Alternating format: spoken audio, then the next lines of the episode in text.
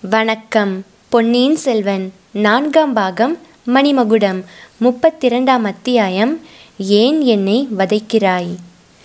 சுந்தர சோழர் மிக்க வியப்பு அடைந்தார். மேன்மாடத்திலிருந்து அவ்வாறு தூண்களின் விளிம்பின் வழியாக யார் இறங்கி வருகிறது? எதற்காக வர வேண்டும் இத்தனை நேரம் கண்ட குழப்பமான கனவுகள் நினைவு வந்தன. இதுவும் கனவிலை காணும் தோற்றமா? இன்னும் தாம் தூக்கத்திலிருந்து நன்றாக விழித்து கொள்ளவில்லையா? இந்த சந்தேகத்தை தீர்த்து கொள்வதற்காக சுந்தரச்சோழர் மறுபடியும் கண்களை மூடிக்கொண்டார். ஒரு நிமிஷ நேரம் அவ்வாறு இருந்துவிட்டு கண்களை நன்றாக திறந்து அந்த உருவம் இறங்கிய திக்கை பார்த்தார். அங்கே இப்போது ஒன்றும் இல்லை. ஆஹா! அந்த தோற்றம் வெறும் பிரம்மையாகத்தான் இருக்க வேண்டும். அவர் உறங்குவதற்கு முன்னால் நிகழ்ந்தவற்றை ஞாபகப்படுத்தி கொண்டார். முதன் மந்திரியும் அவருடைய சீடனும் இனிய குரலில் பாடிய தியாக விடங்கரின் மகளும் தாம் தூங்கிய பிறகு போய்விட்டார்கள் போலும். மலையமான் மகளும் தாதிமார்களும் வழக்கம் போல் அடுத்த அறையிலே காத்திருக்கிறார்கள் போலும். தமது செல்வ திருமகளும் அவர்களுடனே இருக்கிறாள் போலும். குந்தவையை குறித்து தாம் முதன் மந்திரியிடம் குறை கூறியதை சக்கரவர்த்தி நினைத்துக்கொண்டு சிறிது வருத்தப்பட்டார். குந்தவை இணையற்ற அறிவும் முன் யோசனையும் படைத்தவள். ராஜ்யத்திலே குழப்பம் ஏற்படாமல் இருக்கும் பொருட்டு இளவரசனை நாகைப்பட்டினத்தில் இருக்கச் செய்திருக்கிறாள். அதை பற்றி தவறாக எண்ணிக்கொண்டது தம்முடைய தவறு.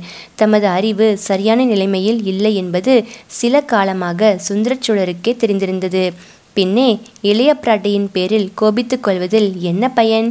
எதையும் அவளுடைய யோசனைப்படி செய்வதே நல்லது. இப்போது முக்கியமாக செய்ய வேண்டியது நாகைப்பட்டினத்திலிருந்து இளவரசனை அழைத்து வர வேண்டியது. கடவுளே புயலினால் அவனுக்கு யாதொரு ஆபத்தும் நேரிடாமல் இருக்க வேண்டுமே. உடன் குந்தவியிடம் அதை பற்றி கேட்க வேண்டும். பக்கத்து அறையில் இருப்பவர்களை அழைப்பதற்காக சுந்தரச்சோழர் கையை தட்ட எண்ணினார். ஆனால் இது என்ன? தம்முடைய தலைமாட்டில் யாரோ நடமாடுவது போல தோன்றுகிறதே. ஆனால் காலடி சத்தம் மிக மெதுவாக பூனை புலி முதலிய மிருகங்கள் நடமாடுவது போல் கேட்கிறது. யாராயிருக்கும்? ஒருவேளை மலையமான் மகளா? தம் குமாரியா? தாதி பெண்ணா? தமது உறக்கத்தை கலைக்கக்கூடாது என்று அவ்வளவு மெதுவாக அவர்கள் நடக்கிறார்களா? யாரது? என்று மெதுவான குரலில் சுந்தரச்சோழர் கேட்டார். அதற்கு பதில் இல்லை. யாரது? இப்படி எதிரே வா என்று சற்று உரத்த குரலில் கூறினார். அதற்கும் மறுமொழி இல்லை. சுந்தரச்சோழருக்கு ஓர் எண்ணம் தோன்றியது. அது அவருக்கு குழப்பத்தையும் திகிலையும் உண்டாக்கிற்று. ஒருவேளை அவளாக இருக்குமோ? அவளுடைய ஆவியாக இருக்குமோ?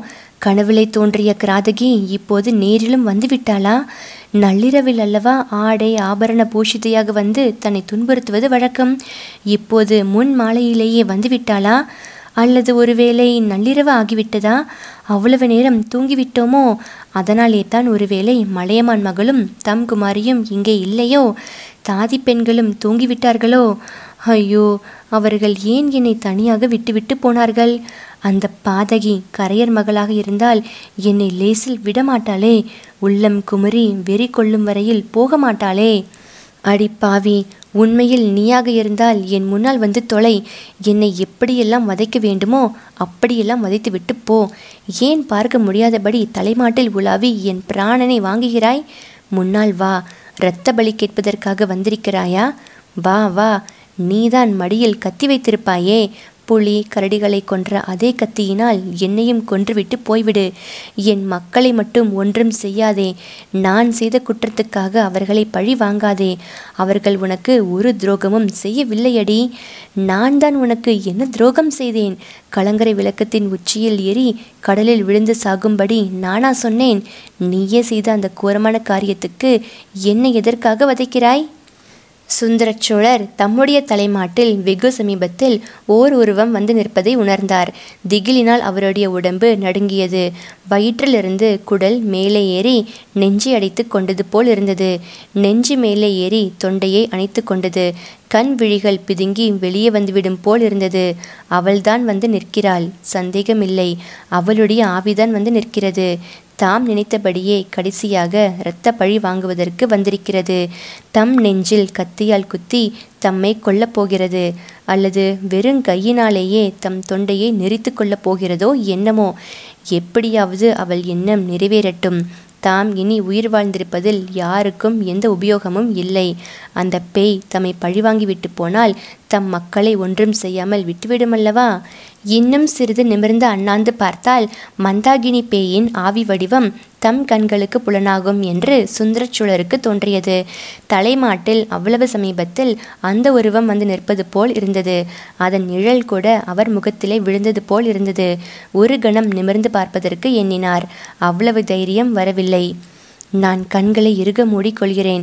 அது செய்வதை செய்துவிட்டு போகட்டும் என்று தீர்மானித்து கண்களை மூடிக்கொண்டார். சற்று நேரம் அப்படியே இருந்தார். அவர் எதிர்பார்த்தது போல் அவர் நெஞ்சில் கூறிய கத்தி இறங்கவும் இல்லை. அவர் தொண்டையை இரண்டு ஆவி வடிவ கைகள் பிடித்து நெரிக்கவும் இல்லை. அந்த உருவம் அவர் தலைமாட்டில் நின்ற உருவம் அங்கிருந்து நகர்ந்து போய்விட்டதாக தோன்றியது. ஆஹா! கரையர் மகள் அவ்வளவு சுலபமாக என்னை விடமாட்டாள். இன்னும் எத்தனை காலம் என்னை உயிரோடு வைத்திருந்து சித்திரவதை செய்ய வேண்டுமோ செய்வாள். இன்றைக்கு என் கண்ணில் படாமலே திரும்பி தொலைந்து போய்விட்டால் போலும். சரி சரி யாரையாவது கூப்பிடலாம். யாராவது இந்த அறைக்குள்ளே வந்தால் இன்னும் இவள் ஒருவேளை இங்கேயே இருந்தாலும் மறைந்து போய் தொலைவாள். யாரங்கே? எல்லாரும் எங்கே போனீர்கள்?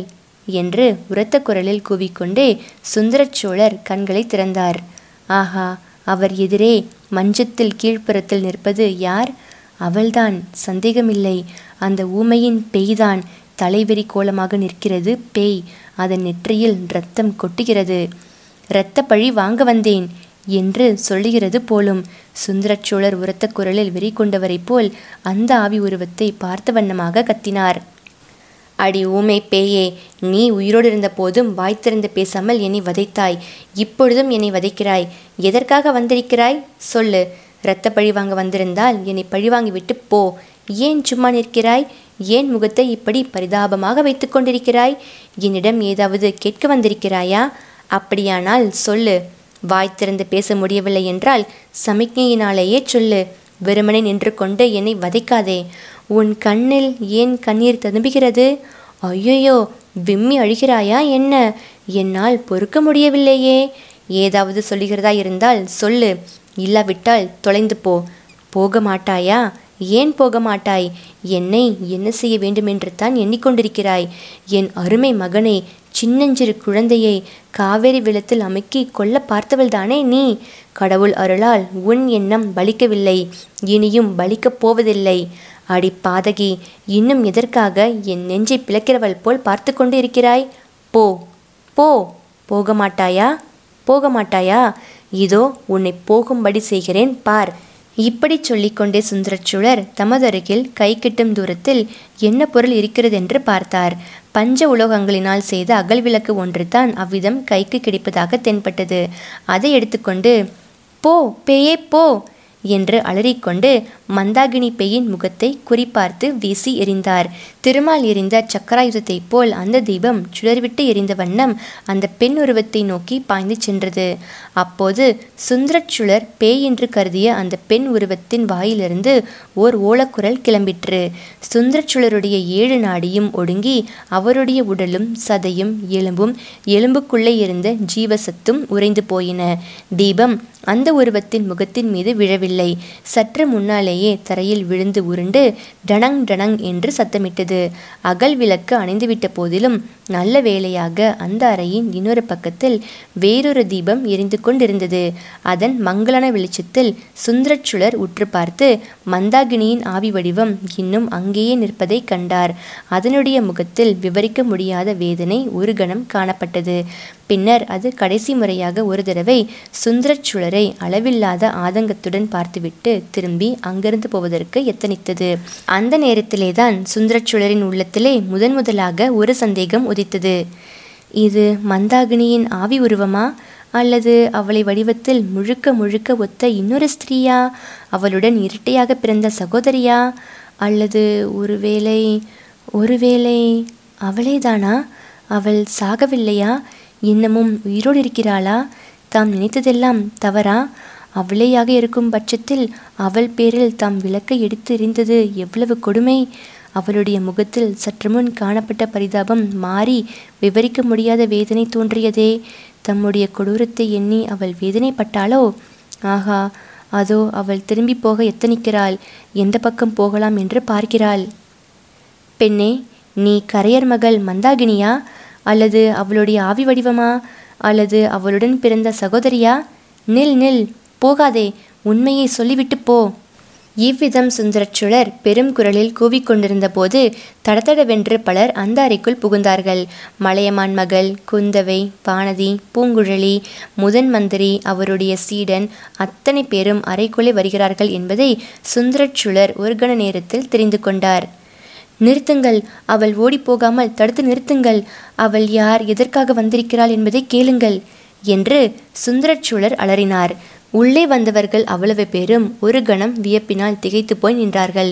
சுந்தரச்சூழரின் வெறிக்கொண்ட முகத்தோற்றமும் அவருடைய அலரும் குரலில் துணித்த பயங்கரமும் அவர்களுக்கு பீதியை உண்டாக்கின.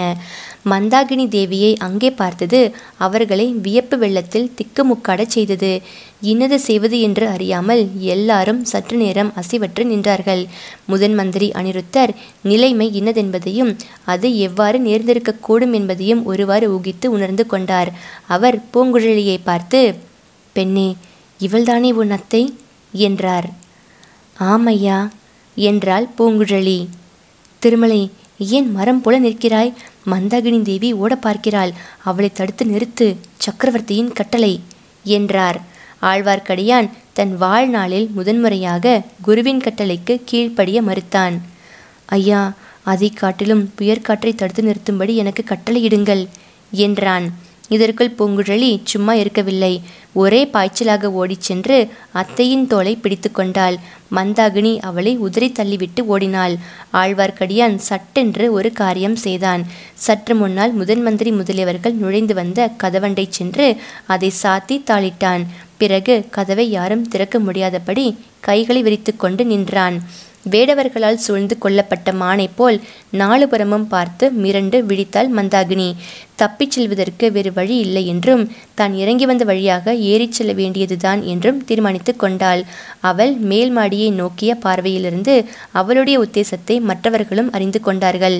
சுந்தரச்சோழர் பிடியுங்கள் அவளை பிடித்து நிறுத்துங்கள். அவள் எதற்காக வந்தால் யாரை பழிவாங்க வந்தாள் என்று கேளுங்கள். என்று மேலும் கத்தினார். தூணின் வழியாக மேல் மாடத்துக்கு ஏறிச் செல்ல ஆயத்தமாயிருந்த மந்தாகினி தேவியிடம் மறுபடியும் பூங்குழலி ஓடி நெருங்கினாள். இம்முறை அவளை பிடித்து நிறுத்துவதற்கு பதிலாக பூங்குழலி கையினால் சமிக்ஞை செய்து ஏதோ கூற முயன்றாள். மந்தாகினி அதன் பொருளை தெரிந்து கொண்டவள் போல் கீழே விழுந்து கிடந்த அகல் விளக்கை சுட்டி காட்டினாள் இதை கவனித்துக் கொண்டிருந்த குந்தவை அப்பா பெரியம்மாவின் பேரில் தாங்கள்தான் விளக்கை எடுத்து எரிந்தீர்களா என்று கேட்டாள். ஆம் மகளே அந்த பேய் என்னை பார்த்த பார்வையை என்னால் சகிக்க முடியவில்லை. அதனால் விளக்கை எடுத்து எரிந்தேன் என்றார் சுந்தரச்சோழர். தந்தையே பேயும் அல்ல ஆவியும் அல்ல. உயிரோடு இருக்கும் மாதரசியே தான். அப்பா பெரியம்மா சாகவே இல்லை. முதன் மந்திரியை கேளுங்கள். எல்லாம் சொல்லுவார். என்று குந்தவை கூறிவிட்டு மந்தாகினியும் பூங்குழலியும் மௌன வாக்குவாதம் செய்து கொண்டிருந்த காட்சியை பார்த்தாள். உடனே அந்த இடத்துக்கு பாய்ந்து சென்றாள். மகளே அவளிடம் போகாதே. அந்த ராட்சசி உன்னை ஏதாவது செய்து விடுவாள் என்று சுந்தரச்சோழர் கூவிக்கொண்டே குந்தவையை தடுப்பதற்காக படுக்கையிலிருந்து பரபரப்புடன் எழுந்திருக்க முயன்றார்.